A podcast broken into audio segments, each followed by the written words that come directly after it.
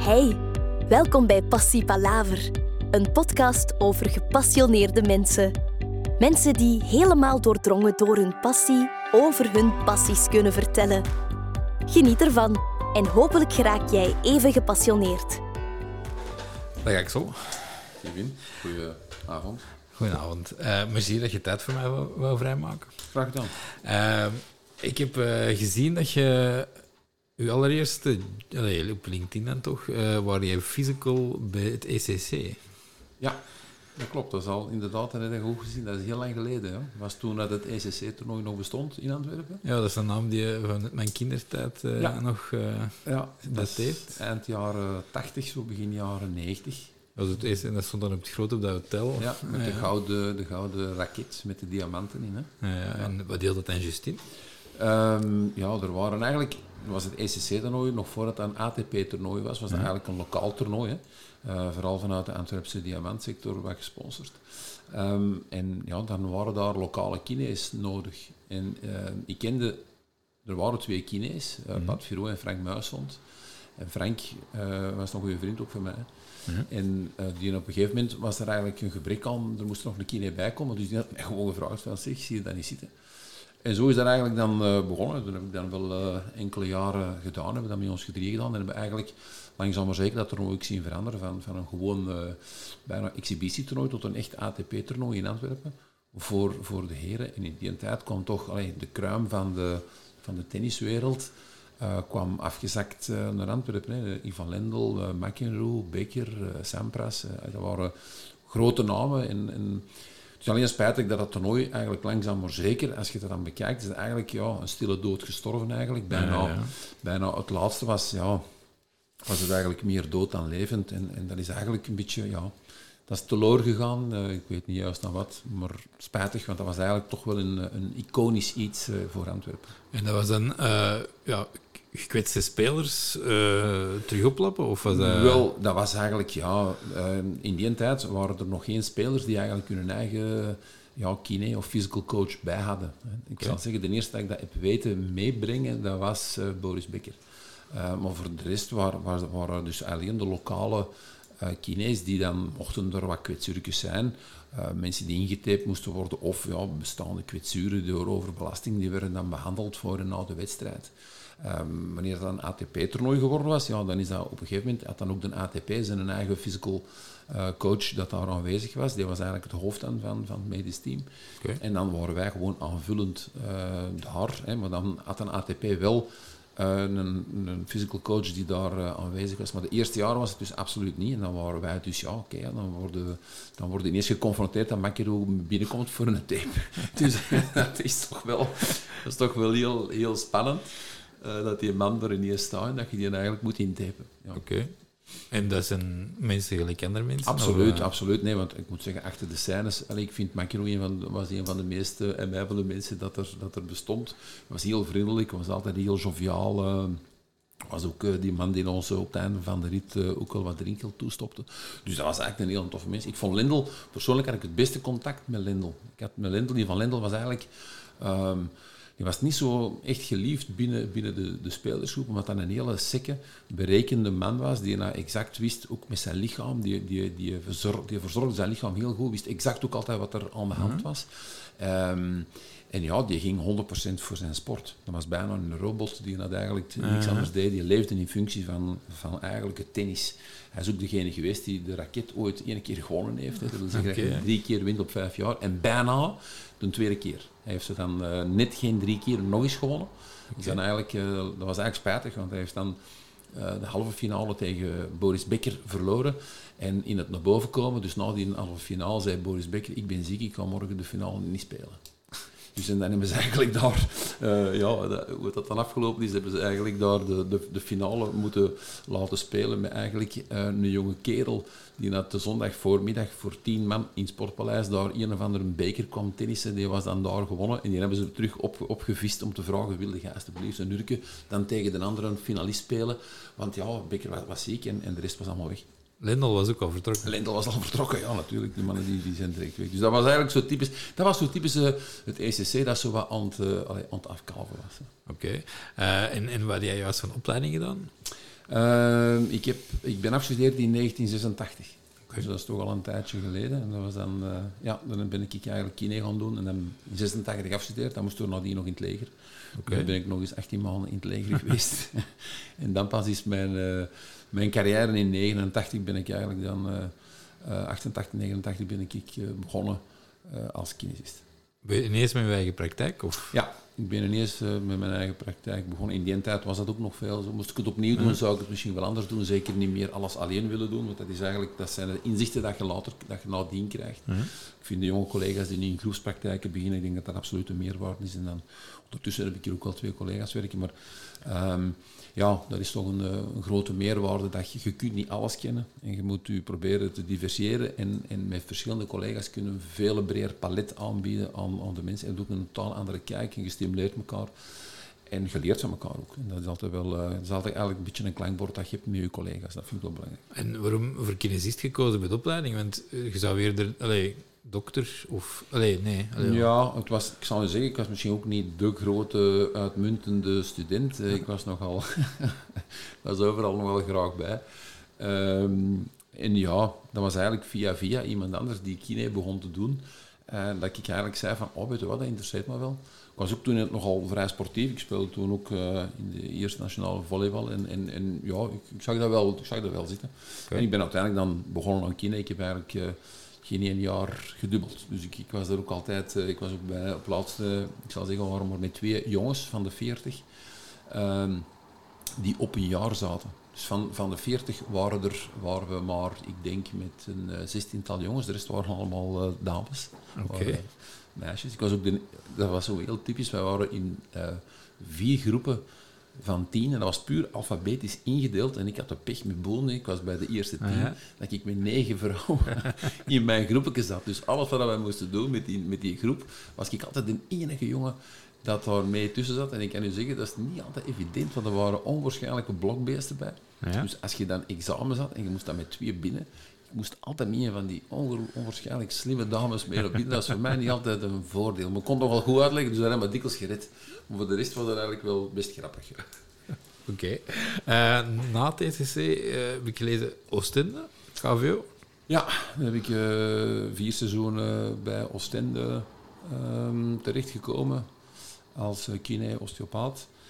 samen met dokter Goossens, ja. die toen gevraagd werd door Mark Koeken om ja, het medisch team wat meer vorm te geven, wat uit te breiden. Um, had hij mij gevraagd wat is, zouden eigenlijk uh, zouden daar niet zien zitten om mee te gaan. Um, en zo is het eigenlijk dan uh, een bal aan bollen gegaan. Ik zal u zeggen, toen we bij Oostende begonnen, um, dan moet ik zeggen, de, de, ja, de infrastructuur die daar toen was, ja. ja ik kunt dat vergelijken denk ik met, met, met een iets mindere vierde provincialer. Echt? Dus ja, dat was onwaarschijnlijk met, met hoe bescheiden budget en, en echt bescheiden middelen. Als ik naar de kleedkamers zie, als ik zie dat de entourage waar dat toen uh, dat team moest trainen, dat, dat valt er van achterover. Want dan denk je van, amai, als je Oostende nu ziet, ja. nou, dat is compleet anders. Hè. Dat is een, een prachtig stadion, die hebben ook een on-top oefencomplex nu. Dat was vroeger allemaal niet waar. Hè. Ik, ik, ik weet nog dat wij op een gegeven moment begonnen zijn met, met dan, ja, moesten ze s morgens ontbijten ja, die, die, die eerste, dat eerste jaar, dat was een klein tafeltje waar, waar al een beetje yoghurt en wat brood en fruit op stond. De spelers kwamen eruit en die gingen terug op de bank zitten. In de kleedkamer er waren geen tafels, er was, de, die, er was geen spelershome, er was niks. Hè. Er was echt qua infrastructuur 0,0. Uh, maar dat was wel een onwaarschijnlijk goede groep. En dan moet ik zeggen, dat toen met Fred van der Biest... Ik blijf erbij, ik vind Fred van der Biest persoonlijk een van de betere trainers dat ik heb tegengekomen. Uh, Fred heeft zijn karakter, maar dat is puur passie. Hè. Dat is iemand die, die kan roepen, maar dat is een seconde later vergeten, omdat dat iemand is die, die zo gedreven is door, door, het, door het spelletje. En Fred die heeft van, van met mindere spelers een onwaarschijnlijke sterke groep gemaakt in, in Oostende. En daar, uiteraard, dankzij dan Marrakoeken die daar aanlandt en die daar toch wel wat kapitaal en, en geld uh, insteekt, dan zie je hoe dat op korte tijd Oostende uh, toch wel ja, van, van bijna niets qua infrastructuur geëvolueerd is naar de club dat ze nu is. Natuurlijk, ja, pech van Oostende is, ja, je zit nu helemaal een beetje aan, aan de kust. Ehm, je hebt alleen dat interland van waar de supporters kunnen komen. Dus je zit daar nog met een hoop ploegen bij elkaar. Hè. Je hebt daar Club Brugge, je hebt daar uh, Zulte Waregem, je hebt daar Kortrijk, je hebt, allez, je hebt dan Cerkelbrugge. Dat is allemaal niet evident. Dus ik denk dat Mark ook, ook op een gegeven moment ook wel aanvoelde van kijk, de limiet is hier bereikt. Hè. Dat stadion zat vol, er zat daar 8.000, 9.000 man. Maar meer, met alle respect, moesten daar ook niet van verwachten. Ze hebben dan één keer Europees gespeeld tegen Marseille. Dat was eigenlijk een beetje, ja, toch wel de kerst op de taart, denk ik. Um, maar dan voelde ook van, ja, de groei is daar op een gegeven moment zitten aan uw plafond. En dan... En zijn daar tijdens heel de groei geweest? ja. ja. En uh, echt de, het eerste jaar, vanaf jaar nul naar... Van, van nul tot eigenlijk dan het Europese verhaal. Het Europese verhaal. Naar, uh, naar Marseille, het jaar dat, we, dat ze dan Europees speelden, dat jaar ben ik dan wel gestopt. En waarom dus, dan? Ja, dat was eigenlijk uh, een beetje intern. Laat ons zeggen dat ik ja, met een toenmalige trainer was er wat een, een, een ja, moet zeggen, een, ja, dat lag gewoon moeilijk. Niet met mij, maar met iemand anders. En, en ja, op een gegeven moment worden zo'n beetje als pasmunt gebruikt. En dan is dat een heel spijtige zaak, omdat hij ook wist dat ik niet alle dagen beschikbaar was. Ik moet nu zien wat ik, wat ik zeg, maar dat was wel de reden. Uh, ik was bij Oostende drie dagen. Ik was daar dinsdag, donderdag in alle wedstrijden, alle afzonderingen, alle, alle, alle stages. Dan was ik er altijd wel bij. Uh, maar meer kon ik in mijn praktijk ook niet doen. Dus in het begin is dat dus vier jaar perfect gemarcheerd. Maar op een gegeven moment wist hij ook wel dat ik niet alle dagen kon komen. Want ja, ik kom van, vanuit Schellen naar Oostende, dat is op zich al geen evidentie. En uh, toen zei hij op een gegeven moment, ja, ik wil dat jij volgend jaar alle dagen komt. Ik zeg, ja, dat gaat niet. Ik kan ik niet alle dagen komen. En zo is het dan wat op de spits gedreven. En maar ook op een gegeven moment zei, ik wil er niet alle dagen komen. Ik zeg, ja, luister, allee, ik kan ik niet uh, mijn praktijk helemaal opgeven. Als dat morgen hier stopt of dat loopt fout, ja, dan moet ik terug van nul beginnen in de praktijk. Uh, dus ik heb dat dan niet gedaan. Oké. En dan, uh, ik heb nog altijd een hele goede band met Mark Koeken. maar er is er tussen ons niks, niks allez, gebroken of er is niks kapot. Het was alleen een beetje een spelletje van een toenmalige trainer die had dat op een ja, niet eerlijke manier gespeeld heeft, maar gewoon bon die, die bladzijde is omgedraaid. We hebben daar heel goed werk geleverd. Uh, ik kan nog altijd vier zeggen dat, dat ik met heel veel spelers nog altijd contact heb. Okay. Uh, en, en, dat is altijd een sterkte geweest, denk ik, dat je de band die dat je als, uh, als kinesist of als osteopaat met spelers opbouwt, dat is een heel speciale band dat weinig andere, andere mensen begrijpen. Je gaat samen door moeilijke momenten, want die spelers zijn dikwijls gekwetst, die moeten revalideren. Dat zijn momenten dat die echt wel heel laag zitten. Dus dan zet je een beetje een, ja, een klankbord, zet je een beetje een, een vriend, en kunnen ze tegen nu een beetje je hart, zijn, hun hart luchten. Ja. En dat maakt dat je met veel spelers een hele speciale band krijgt. Um, ja, en, en dat, dat is hetgene waar ik het altijd voor deed. En nog altijd, dat is die band met die spelers. Dat, uh, dat is onbeschrijfelijk en dat, dat geeft mij een heel warm gevoel. En is dat omdat je ja, samen in ja, je zit samen in één ruimte, vermoed ik. Ja. Die hebben ja, last van iets. Jij kunt die helpen en, die gebruiken nu gewoon als klankbord. Ja, we proberen die te helpen, maar dat is ook voor hen dat is dikwijls heel moeilijk, want het gaat soms ook traag. En revalidatie is niet zomaar rap rap, dus dat gaat traag. Die, die, ze willen rapper, maar ze moeten ze dan een beetje tegenhouden. Je moet, en, en vooral vertrouwen geven en zeggen van kom, dat, dat gaat goed komen. We moeten alleen, je moet daar, die mindset is enorm belangrijk. En uh, dat is voor een topsporter soms ja, een, heel, een heel moeilijke periode. Zeker als je gekwetst bent dan, dan zie je het allemaal een beetje somber erin. Plus die mensen hebben ook nog eens een, een leven na het voetbal. Ook daar gebeuren, dus zoals bij u en bij mij, zijn er ook al iets turbulingen. Dus dat neemt je allemaal mee. Uh, en dat maakt dat soms een prestatie er wat onder leidt. Maar ik denk de vriendschap en, en uh, ja, moet ik het zeggen, het vertrouwen dat je terugkrijgt, uh, die waardering dat je terugkrijgt, daar is voor mij hetgene dat ik het eigenlijk altijd voor gedaan heb. En, dat is ook de, de, reden dat ik het nu nog drie jaar bij Knokken gedaan heb. Ja op eenzelfde manier, een lager niveau. Maar ik deed daar toen, ik deed daar alleen maar de wedstrijden, omdat ik dat juist het, het meest uh, speciale vind. Ik vind zo'n wedstrijd, dat is de opbouw naar die wedstrijd, de spanning van de wedstrijd. Uh, ja die, dat, dat samen winnen, dat samen verliezen. Ja, dat is on, onbeschrijfelijk. Ik vind dat, dat is voor mij, daar doe ik dat voor. Dat is een beetje de, de ja, dat is dat waar het de sport is. Uh, misschien een domme vraag, maar eh, tijdens een, tijdens een, uh, een match of tijdens de rust of voor, na, uh, waar die job dan juist in? Goh, dat hangt er ook een klein beetje vanaf. Is er iemand die een kwaaltje heeft, moet er een tape worden herlicht, moet er toch nog een rug worden losgemaakt, moet er toch een, een krachtje krijgen, dan, dan kan dat gebeuren. En anders moeten we gewoon zien dat die spelers drinken, dat de spelers de supplementen pakken die dat je dan wilt dat ze, dat ze nemen. Okay. dat ze, als het warm is, dat ze, dat ze koelen.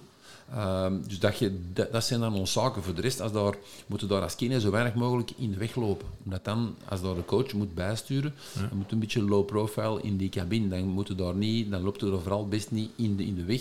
Dus het hangt er een beetje vanaf wie heeft wat nodig. Je weet dat ook wel. Ehm, en dat is een beetje zien. Oké. Ehm, zijn er zo van die dingen waar je van zegt, ja, ja in de voetbal, ça va, ik heb het niet allemaal gevolgd. Allee, ik heb dat nu vier jaar, of, en dan met knokken nog een paar jaar langer gedaan. Eh, zijn er dingen die nog ontbreken in begeleiding van spelers, vinden zelf? Of zijn er dingen Oh, die ik- beter kunnen? Nou, ik denk dat het altijd beter kan. Hè. Er zijn veel, veel dingen en ik denk dat men bij bepaalde grotere clubs toch wel al richting... mm, Je moet altijd proberen van, van dat, dat verschil, dat gaat over een, maar een kleine marge. Hè. Dat zijn die procenten die dat je, waar je het verschil moet maken. Ik zeg altijd van ehm, topsporters en een topvoetballer, een profvoetballer, die moeten niet meer in C leren voetballen. Hè. Dat kan niet. Ja, ja, ja. Dus je moet proberen van hoe kan ik die fysiek, mentaal, hoe kan ik die beter maken.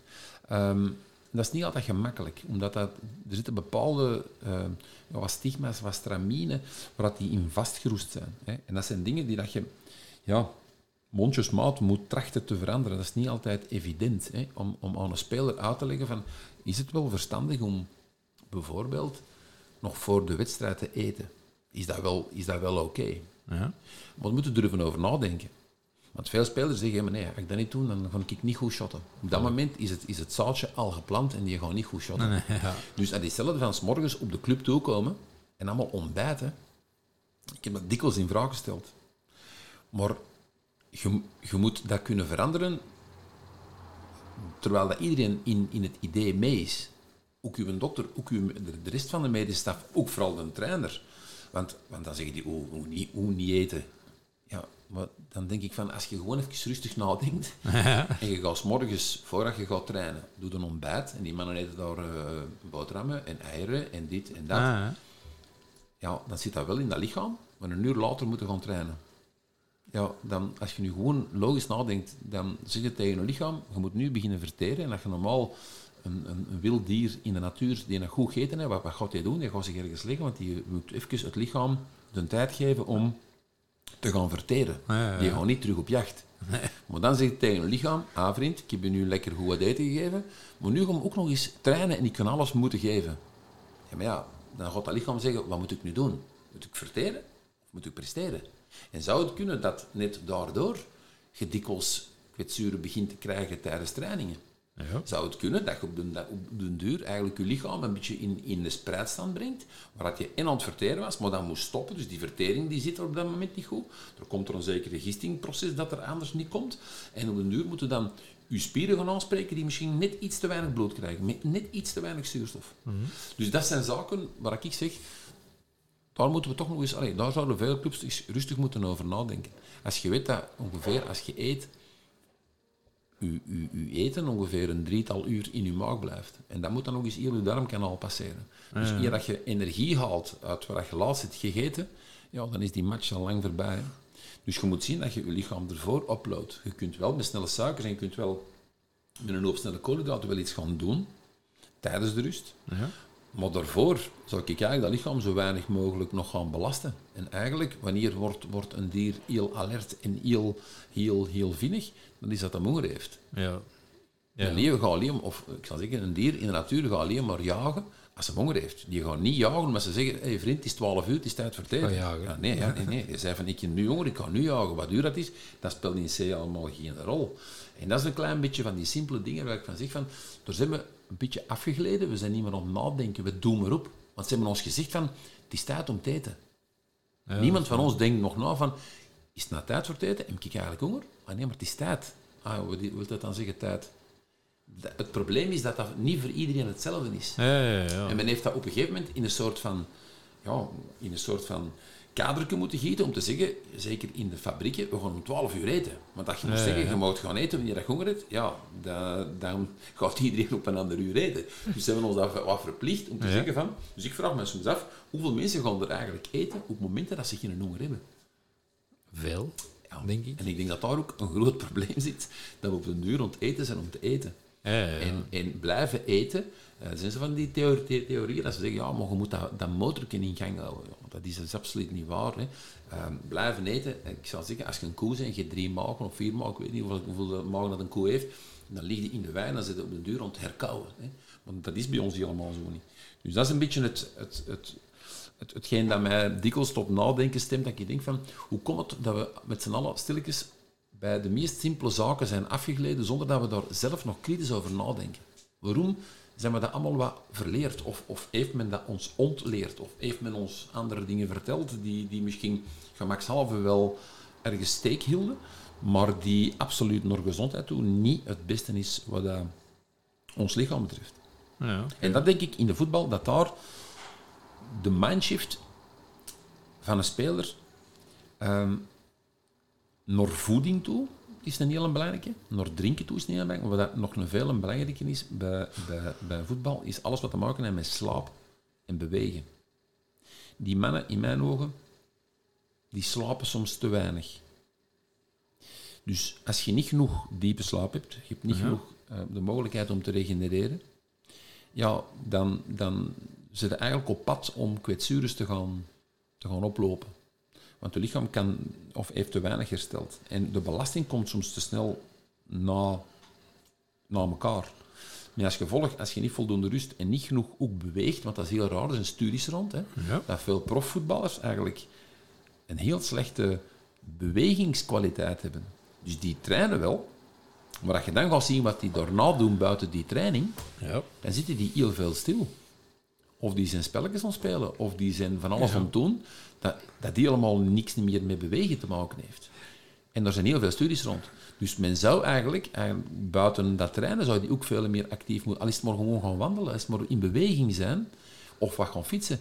Dat is veel belangrijker. Als je ziet hoeveel uren dat die dan niks doen, Ja, dat is En- heel veel. ja, sedentair gewoon er zitten, ja, dan denk ik van, dat is niet goed. Dat is absoluut niet goed. Nou ja, dat verschil, je moet dan heel basis zeggen, zelfs in de containercup, ja, zag er een verschil tussen een voetballer Ah, ja. en een wielrenner of iets anders. Absoluut. Ja, omdat die veel, veel meer uren bezig zijn. Want als je dat puur... En, en pas op, eh, ik, ik wil het helemaal niet... eh, ik wil de voetballer helemaal niet afbreken. Ehm, maar als je het aantal uren ziet dat die mannen trainen, Ja. daar valt er niet van achterover. Hè. Nee, hoe is dat gemiddeld? Daar valt er niet van achterover. Ik denk, ehm, misschien in de voorbereiding hangt er ook allemaal wat vanaf, van trainer tot, tot trainer.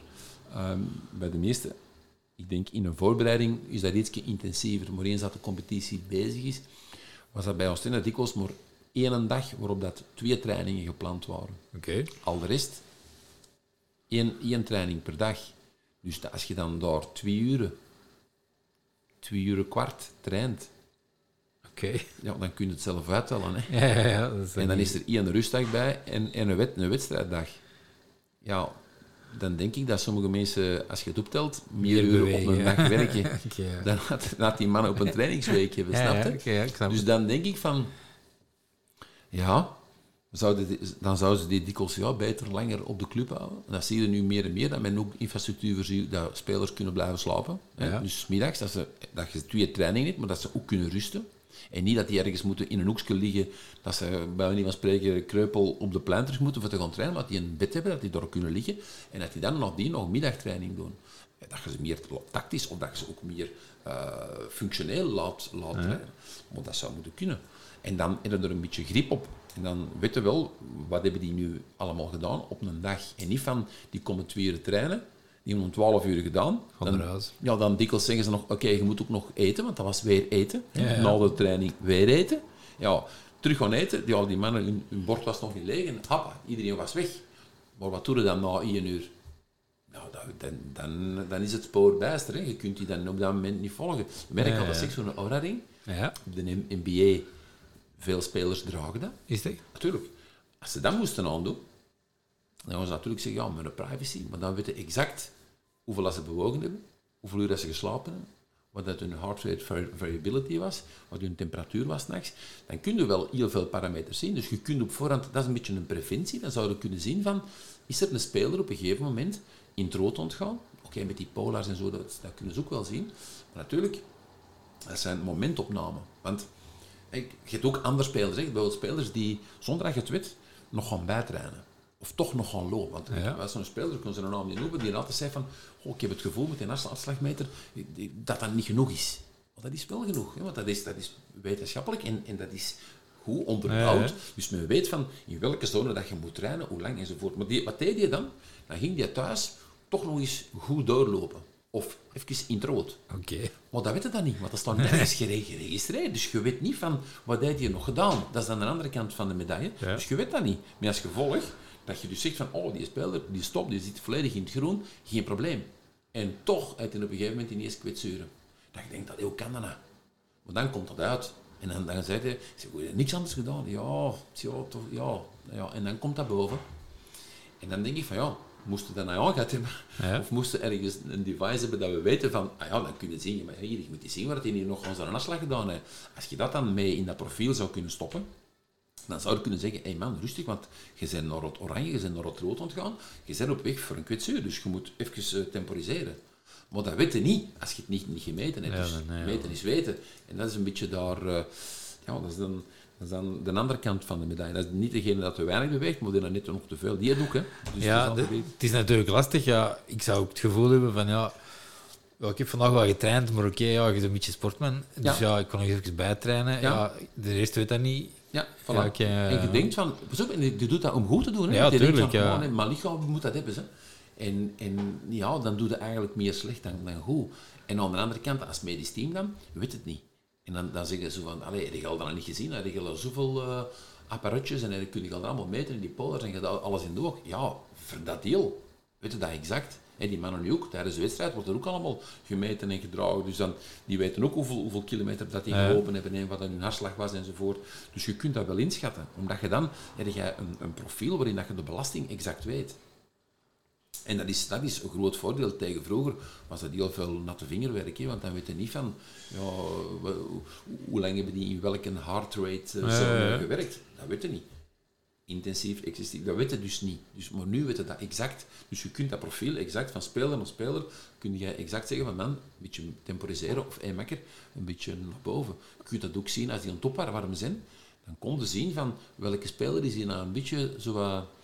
Maar live. Ja, ja, ja. bedoel- ja, ja dan, kon dan had, een, dan had een, een dokter een iPad en dan Ja. konden dus zien van, zeg, die speler, die zijn hartslag, die, die blijft eigenlijk te leeg. Dus die is eigenlijk een beetje al niet goed aan het opwarmen. Dan moest je zeggen, hé, makker, naar boven, hè, want eh dat is niet goed. Hè. Je, moet, eh, Oké.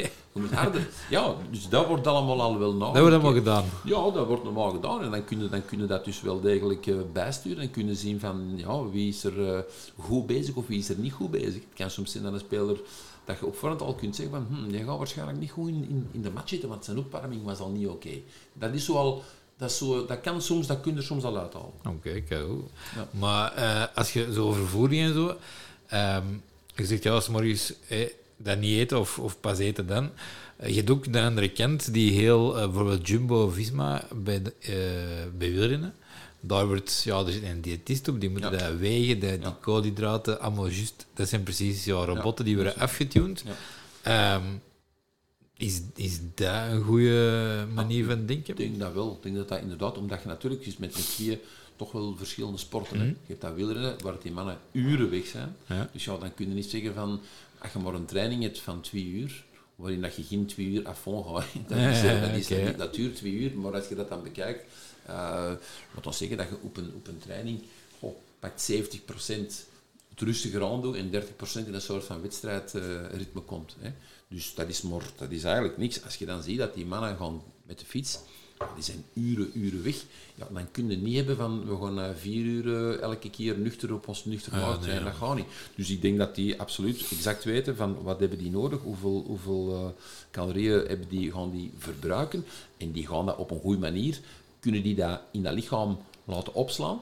Want als je ziet, die hebben heel weinig vet, hè. Dus je kunt op een gegeven moment niet meer terugvallen op je vetreserve. Dus daar, daar moet je wel zien dat je dat lichaam zodanig hebt opgeladen dat die inderdaad die inspanning aankunnen. Dus ik denk dat die mensen exact weten wat ze, wat ze moeten doen. Ik ben daar, eh, van het wielrennen ken ik te weinig, maar als ik zie hoe dat die presteren, ik zie wat die trainen, dan- kan ik alleen maar zeggen dat die waarschijnlijk heel goed bezig zijn. Eh, na KVO, wat denk je dan? Ehm, ja, dan ben ik eerst eh, heb ik een jaar of twee, drie niks gedaan en dan Uh, alleen niks gedaan, ik bedoel, geen, geen club niet meer gedaan. Ja. Ehm, en dan eh, bij Knokken terechtgekomen, omdat men daar ook eh, op zoek was om de kine die er ook was, wat te ondersteunen. Omdat hij eigenlijk ja, alle trainingen wil kon doen en de zijn praktijk vlak, vlak over het stadion was. Maar omdat hij eh, een jonge papa was, dat hij zag dat dat niet zitten om elk weekend terug... allee, want ja, je met zo'n mannen vertrekt, Ja, dus ja, het hele weekend is er wel één dag dat er helemaal aan is. Hè, want eh, dat zijn dan ook wedstrijden dat je moet gaan spelen. Is het niet in Virton, dan is het wel ergens aan de kanten van boven Limburg. Dus dat, is, dat zijn dikwijls verre verplaatsingen. En dat was de deal, dat was een hele goede deal. Ik deed dan alle, alle wedstrijden, alle oefenwedstrijden. En eh, Maarten deed, deed alle, alle trainingen. En dat was een perfecte combo. En ik deed dat ook graag, want dat is juist eh, dat is dat spelletje, dat is die wedstrijd. Ja. Dat, dat is het eh, opbouwen naar de wedstrijd.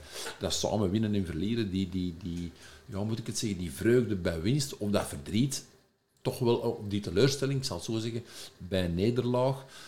ja, dat, dat mocht als groep, mocht dat samen door en dan kreeg je een band die dat je moeilijk kunt beschrijven. En dat is voor mij, hetgeen, dat is, dat is voor mij sport. Oké. Ja. Kijk goed. Eh, ja, je bent een super grote fan, of je bent heel gepassioneerd bezig met intermittent Fast. fasting. Ja, ja, ja. Eh, hoe is het erop gekomen? Ja, dat is eigenlijk, ja, dat is, dat is eigenlijk gemakkelijk. Dat is via de Peter Lorito. de Peter is mijn held. Ehm, ja, hoe is dat begonnen? Ik zal zeggen, dat was net einde 2019. Ja. Ehm, werd ik ineens toch geconfronteerd met... Ik zag een foto van mijzelf en ik dacht van... Hoe, is dat mogelijk? Dat ik, hoe, hoe- dik ben ik geworden? Hoe de fuck is dat? En ik dacht van, dat kan niet. Hè. Dan heb ik altijd zo'n sportief... Wat is er met mij aan de hand? Ehm, en dan ben ik zelfs wel op zoek gegaan. Ik kwam dan op een gegeven moment... eh, de Pieter, pas die zo al op Instagram volgde, omdat ik Pieter ook ken van, van vroeger. En ik had die al intermittent fasten een paar keren horen vallen. En dan zelf op zoek beginnen gaan. Ik dacht van, wat, is dat? nou? Ik dacht, zo is dat weer zo een of andere hype. Hè, dat, dat. En dan moet ik zeggen dat van toen af een beetje mijn, mijn ogen zijn, zijn opengegaan. Dan, en achteraf, ik ben er nog altijd soms ja, wat, wat teleurgesteld over dat, dat ik dat niet veel vroeger heb ontdekt. Eh, en of dat ik er zelf niet veel kritischer heb over nagedacht. Want je bent altijd wel bezig, hè, opleiding kine. eh je hebt dan nog osteopathie, hè, manuele bijgedaan, uh, craniosacrale, whatever. Eh, een hele hoop bijscholingen, dat is een beetje op zoek gaan naar wat is mijn therapie Ja. waar dat je wel wat inzichten krijgt, maar toch worden heel dikwijls geconfronteerd met het feit dat je achter de feiten aanholt. Dat je bijna ja, weinig of niet oorzakelijk bezig bent. Altijd symptomatisch. En mensen komen binnen met, met een klacht, met een symptoom, en die verwachten dat je dat direct oplost. Ja. Die staan niet stil dat ze dikwijls de oorzaak zijn van, van, van Ja, ja. hun, klacht, maar die willen wel dat je dat direct oplost. En dat hebben we altijd proberen te doen. Maar dan zit je ook puur en alleen symptomatisch aan het denken. Je zit naar symptomatische behandelpatronen. Maar ik had daarvoor nooit tegen een patiënt eh, kunnen beginnen en zeggen van man, zou het kunnen dat jij misschien een beetje slecht slaapt, of te weinig slaapt, slecht eet, je niet genoeg beweegt. Eh, dat zijn van die gewone, simpele basisdingen, die eigenlijk een beetje preventie zijn, maar die dat we voor een groot stuk verleerd zijn. En dat heb ik met dat intermittent fasten, want dan ben ik echt eh, uren, uren, uren lezen, podcast, whatever, opleidingen, alles geprobeerd om te zien van, dat kan toch niet dat het zo simpel is, dat, we, dat ik dan niet op voorhand, hè, dat, dat ik nog altijd geloof dat, dat dat op een andere manier moet. En dat je dan begint na te denken over simpele dingen, en je, je gaat er gewoon puur rationeel naar kijken, Nou ja. dan zeg je, ja inderdaad, wie, wie heeft ons dan allemaal wijsgemaakt? En waarom, waarom is dat eigenlijk? En hoe meer dat je dat begint te ontrafelen, ja, hoe lomper dat je je eigenlijk voelt. Want dan denk ik van, goh man, hoe heb je dat na al die jaren niet kunnen zien? Het is zo voor de hand liggend, het is zo simpel soms, dat je denkt van, het is te simpel. Het is te simpel, dat kan niet. Dat, dat kan niet dat, dat het dat is. En toch is het dat. Dus in het begin was het eerder ongeloof Ja, van, ja, ja dit ik dacht van, no way. Nieuwe hype, ja, gaan we niet Peter, doen. Je, zegt van alles doen dat je niet zegt, maar nee, dat is dus niet wat... eh, ja, absoluut chapeau. Het is op zijn... Ik zeg, elk vogeltje zingt wat hem ge- Ja, gebeurd is, absoluut, en ja. Peter dus ook. Eh, maar de manier waarop dat hem het doet, en als je ziet naar zijn lichaam nu, en hoe dat hem dat uiteindelijk ook getransformeerd heeft, en door heel eh, ja, principieel, maar ook keihard zich houdt aan, aan Ja. de regels, ehm, dan, dan moet, kan ik alleen maar zeggen, het is eigenlijk poepsimpel. Iedereen kan dat. En ik zeg alleen, voor vrouwen is het moeilijker dan voor mannen, omdat daar nog andere dingen ook spelen. Ja, ja, ja. Hormonaal, maar ook het feit dat in hun bouw en het aantal, dus de spiermassa, ook al veel minder is dan bij een man. Dat speelt allemaal een rol. Maar ook vrouwen kunnen dat. Ik, heb, ik, kan, daar, ik kan u daar eh, voorbeelden van laten zien.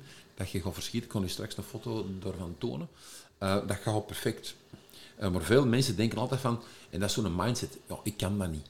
Ja, als je al begint met ik kan dat niet, dan ga je dat waarschijnlijk niet kunnen. Ja, ja, maar als je zegt van ik kan dat ook kunnen, dan is de kans groter dat je dat ook gaat kunnen. En eigenlijk kan iedereen dat. Ik, dat, is, dat is, in mijn ogen is het te simpel om te zeggen ik kan dat niet. Dus dat gaat wel. Dus ik heb daar voor mijn eigen eh, begonnen eind 2019. Eh, ondertussen ben ik dan 20 kilo afgevallen. Ja. Uh, ik, ik, loop terug drie keer in de week, mijn 5, 6 kilometers. Ik doe mijn krachttraining, maar niet voor te zeggen van, uh, dat ik elke dag een uur in de fitness zit. Hè. Dat is absoluut niet. Hè. Je kunt een beetje die een hit doen, hè, die een high intensity ja, ja. training. Uh, dat is een beetje dat, dat bio, de biohacking, hè, het biohacken, dat je een beetje zoekt van wat zijn optimale dingen om je conditie en, en je spierkracht te verbeteren, zonder dat je daar twee, drie uur per dag moet aan besteden. Want dat kan een normale mens kan dat niet. Nee, nee, ja. Dat kan niet. Maar ik zeg altijd van, er is ook zoiets, vind ik dan, als een beetje fitness snacken. Je kunt perfect zeggen, als je ergens, ik heb van achter, ook in mijn oefenzaal, daar wel wat gewichten en wat rekkers liggen. Als ik twee minuten tijd heb, of ik ga even naar achter, dan denk ik even een minuut of twee minuten bezig. Maar als je dat dan tien keer op een dag doet, die twee minuten, en ook twintig minuutjes bezig geweest. Dus ligt ergens in zicht waar je zegt, iedereen kan dat, met, met een resistant band, of zonder band, doe, doe eens even tien push-ups, uh, eens, doe eens tien squats, spring eens tien keer omhoog, doe van die simpele dingen. Dat is fitness snacken. Je kunt ook, alle mensen denken van, goh, moet ik maar weer een uur gaan vrijmaken om, om te gaan fitnessen? Nee, dat is absoluut niet. Je kunt doorheen een dag genoeg dingen doen die maar een minuut of twee minuten duren, maar doe die dan tien keer. En je vindt altijd wel dat gatje van Ja, ja, één of twee minuten. Altijd. Maar dat je moet eigenlijk denken van... Goh, ik moet mijn fitness tenue aan doen. Ik moet naar de fitness. Ik moet zweten. Ik moet douchen. Ik moet terug. Dan, zit je, je zit- dan zeg je... Oh nee, dat gaat vandaag niet. Dat gaat niet. Dus maar het moet zo moeilijk niet zijn. Doe het gewoon elk moment dat je even kunt. En dat, dat, dat zijn de meest simpele dingen. Maar dat gaat. En als je dat doet, dan voel je, je voelt je lichaam transformeren. En elke keer opnieuw zit je dan op zoek van, oké, wat kan ik nu nog doen? Wat kan ik er nog bij doen? Ehm, hoe kan ik het nog meer optimaliseren naar, naar eh, supplementen toe? Naar, ik ben nu bezig met, met, met Lions Mane en Reishi, dat, dat zijn die paddenstoelen. Ja. Ik ben er nu pakt een klein twee, drie weken mee, mee bezig. Dat ook, ook weer zo'n nieuwe wereld dat open gaat. Omdat dat ook zoiets heel funda- fundamenteel is. Dat is eigenlijk een basis die dat we eigenlijk zouden moeten kennen. Niemand heeft mij ooit iets over paddenstoelen geleerd. Dus dan denk ik van, dat is onwaarschijnlijk raar. Dat is zo'n natuurkrachtig iets. En toch missen we dat. En we kunnen dat inzetten. En dat voel ik dat, dat ik hier ook nu mensen heb die mij volgen of die weten dat, die zeggen ook van, ja, uh, eh, uw dieet gaat dat precies lang, lang vol. Nee, hè. En dan is het het moment om te zeggen, maar wacht even, dat is geen dieet. Hè. En ik kan dat nog heel lang volhouden, omdat dat niet is. Dat is een stuk van, dat is de manier hoe dat je leeft nu. En als je dan ziet bij de KPNI, hoe dat daar de mensen, en dat is, uh, Thomas Vinken en zo, dat, dat zijn jonge, jonge wolven, zeg ik, die, die eigenlijk van in het begin al op een heel goed spoor zitten, met die KPNI erbij, uh, waar je alles rond hormesis doet, alles rond, rond uh, de hormees, de prikkels, hè, de hormetische prikkels, die, waar je eigenlijk sterker van wordt. Doe je dat te veel, of heb je een te veel van zo'n prikkel, zou je er kunnen aan sterven. Ja. Maar doe je dat op een juiste dosis, dan word je daar net heel sterk van. Dan word je daar heel veerkrachtig van. Dan heb ik het over warmte, koude, dorst en honger. Dat zijn vier hormetische prikkels die, die wij allemaal verleerd zijn. Niemand heeft nog dorst, wij niet aan spreken. Niemand heeft nog honger. Want we doen de ijskast open en we drinken of we pakken iets voor. Er het te warm, zet de airco op en is te koud, zet de, de verwarming op. Ja, ja. Ik ben nu uh, meer dan twee jaar koud aan het douchen.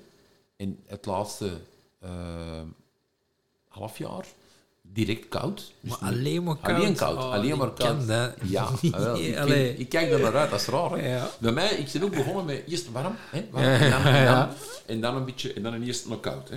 Maar nu, ja, meer dan zes maanden, gewoon koud. Gewoon ijskoud. Maar ook inzeepen? En Alles. Ja, ja, we gaan er koud onder. Up, okay. Ik zet mij helemaal in. Ja. Up, terug.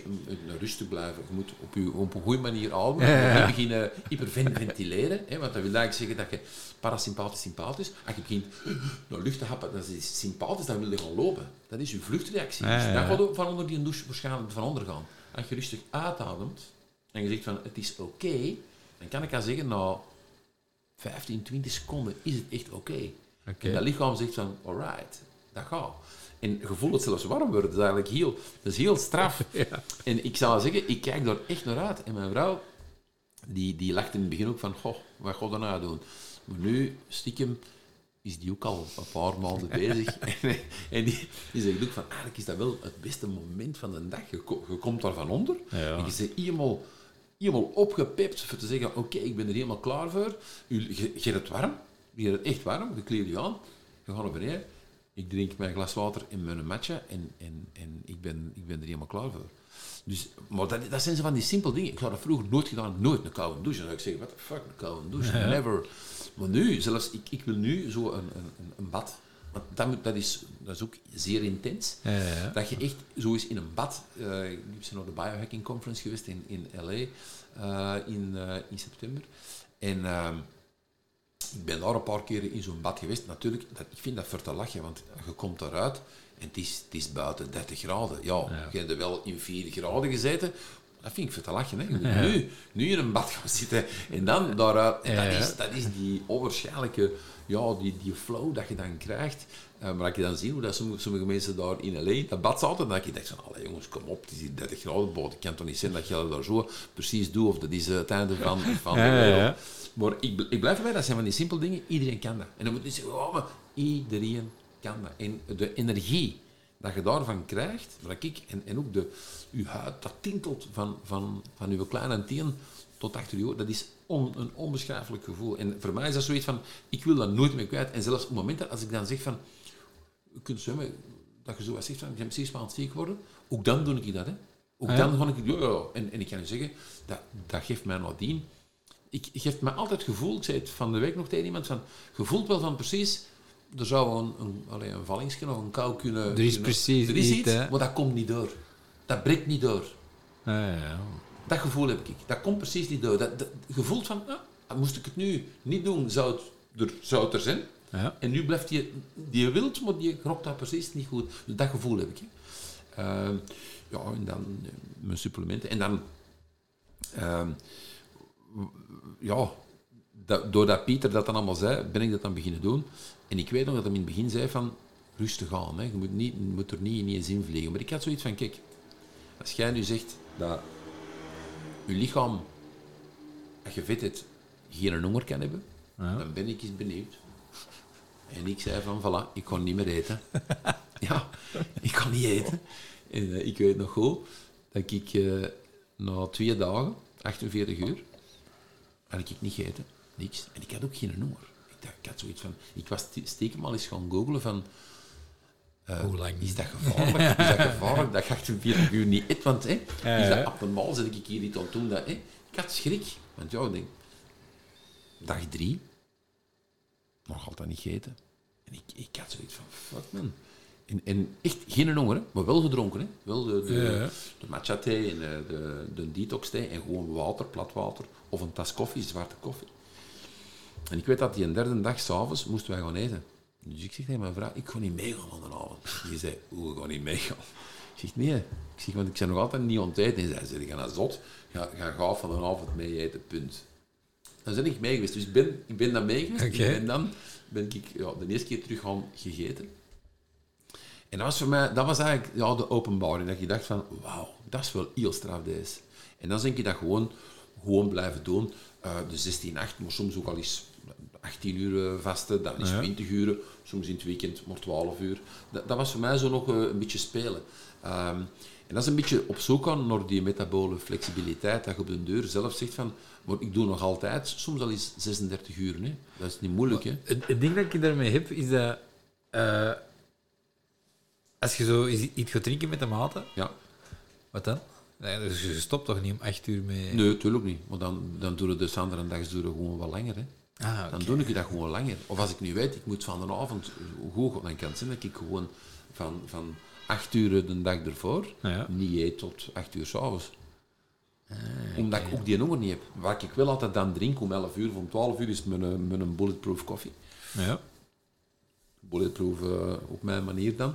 Dat ik die maak met MCT-olie, met boter, maar dan doe ik er ook uh, doen daar nog wat van alles bij. Wat glutamine erbij, wat collageen erbij. Uh, wat doe ik er nog bij? Lion's mane doe ik er nu bij. Ja. Um, ik doe daar wat kaneel bij, doe er wat kurkuma bij. Uh, dat is zo mijn blend dat ik dan maak. En dat smaakt nog naar koffie? Of, ja, wel, ah, okay. wel, wel, dat smaakt nog naar koffie. Okay. Maar ik kan niet zeggen, dat, dat is niet gelijk een zwarte koffie. Hè. Nee, nee, nee. nee. Die, is, die is room, maar die geeft enorm veel energie. Dus dat, dat drink ik dan wel. Oké. En dan uh, kan dat zijn dat ik dan voor de rest niks eet, omdat ik ook, ja, omdat ik ook die honger niet heb. Ja, ja. Uh, en dan ga ik s'avonds uitgebreid eten. Um, en dan moeten we gewoon voelen. Het is een beetje voelen van, ook intermittent fasting, je kunt zeggen van, ja, het is, het is nu tijd om te eten. Maar voelt van, heb ik honger? Want dat blijft nog altijd wel belangrijk. Hè? Heb je op dat moment honger? Het is niet omdat je zegt van, ah, ja, nu is het tijd om te eten. Het kan zijn dat dat misschien een uur, nog twee uur later is. Hè? En dan moeten u aan, dan moeten zeggen van, oké, nu, soms, kun, soms heb ik echt honger.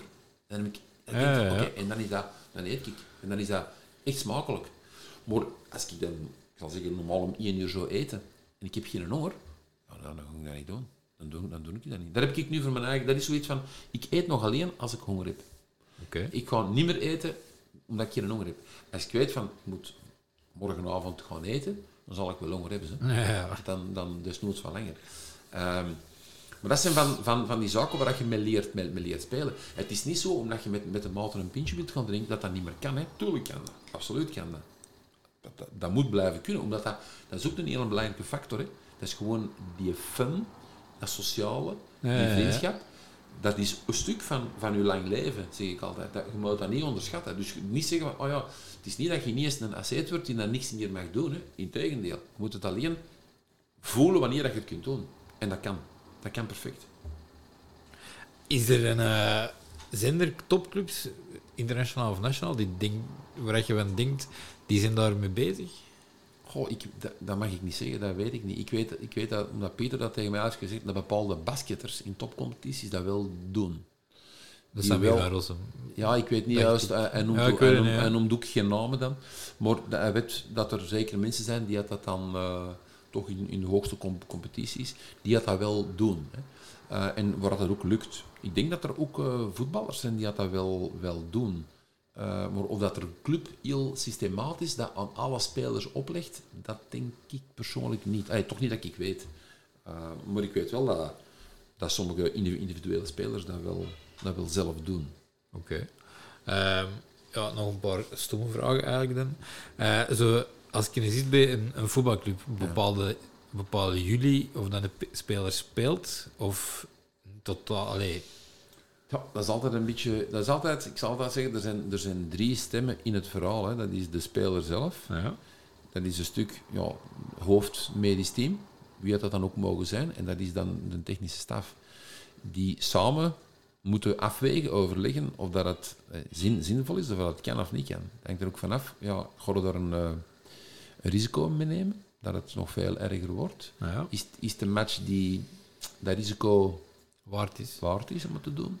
Dat zijn zaken die dat je moet afwegen. Maar normaal gezien, eigenlijk het laatste woord is altijd de speler. De speler zegt, het gaat niet, dan gaat het niet. hè.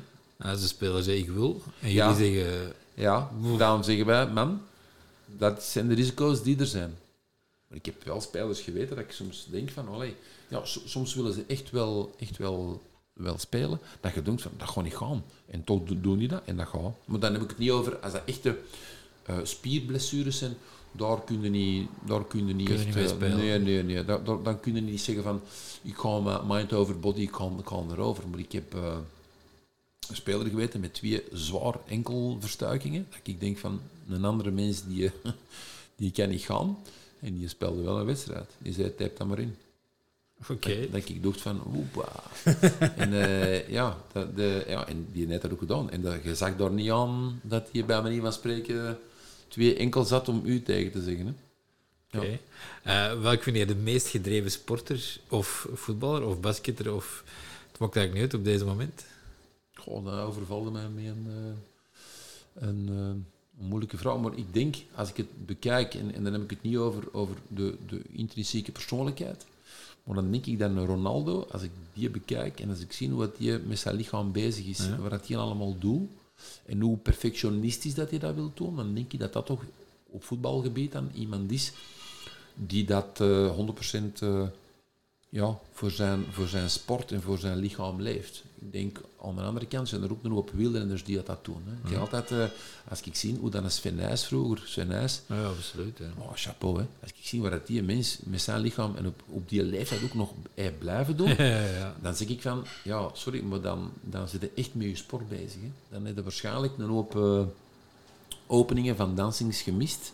Eh, Wel wat, waar, denk ik. ja, voilà, waar andere spelers op de eerste rij staan, of waar Ja, ja, andere ja. sporters op de eerste rij staan, eh, waar je niet moet uitpakken met een neef Chacos of een neef tat tattoo, maar echt en alleen voor je sport gaat, dan denk ik dat Sven was voor mij ook al een voorbeeld dat ik dacht van, als je morgen allemaal zo zou voor je sport leven, Ja, we absoluut. zouden een heel andere competitie hebben, denk ik. Ja, absoluut. Ja. Eh, ja, en mijn laatste vraag. die is altijd... Ja, wie vind jij heel gepassioneerd over het eender en moet zeker eens gehoord worden? Ja, we zijn een hoop eh, gepassioneerd. Ehm, als we het hier... ehm ja, heb je de Pieter al, al, Nee. gehad? Nee. Ja, moet dus zeggen, ik vind ja, Pieter op zijn, op zijn manier... Ik vind Pieter nog altijd iemand die, die op een eerlijke, passionele manier praat, recht uit zijn hart. Zonder blabla. Eh, soms, eh, eh, ja... Ja, soms hebben mensen dat niet graag. Hè. Op zijn, dat is zijn manier, eh, zijn manier van communiceren. Soms nogal heel direct. En, en veel mensen hebben dat niet graag niet meer direct. Maar eh, al wat hij zegt, komt vanuit zijn hart. En dat vind ik zo eerlijk. Hij blijft dat ook walk your talk. Dat vind ik zo belangrijk. Ja, ja, Ehm, absoluut. Ja. dus dat vind ik zeker iemand die eh, ja, een passie in zich heeft. Die eh, allee, zeer aanstekelijk kan zijn voor sommige mensen. Oké. Top. Ik zal bedankt dat ik mocht komen. Bedankt Graag. voor hun tijd. Graag gedaan. Ik hoop dat het goed was. Absoluut. Bedankt voor het luisteren naar Passie Palaver, de podcast. Hopelijk hebt u ervan genoten. Je kan ons altijd volgen op Instagram, het Podcast. We zijn bereikbaar op www.passiepalaver.be. En als er suggesties of opmerkingen zijn, kan je altijd mailen naar passiepalaver.gmail.com.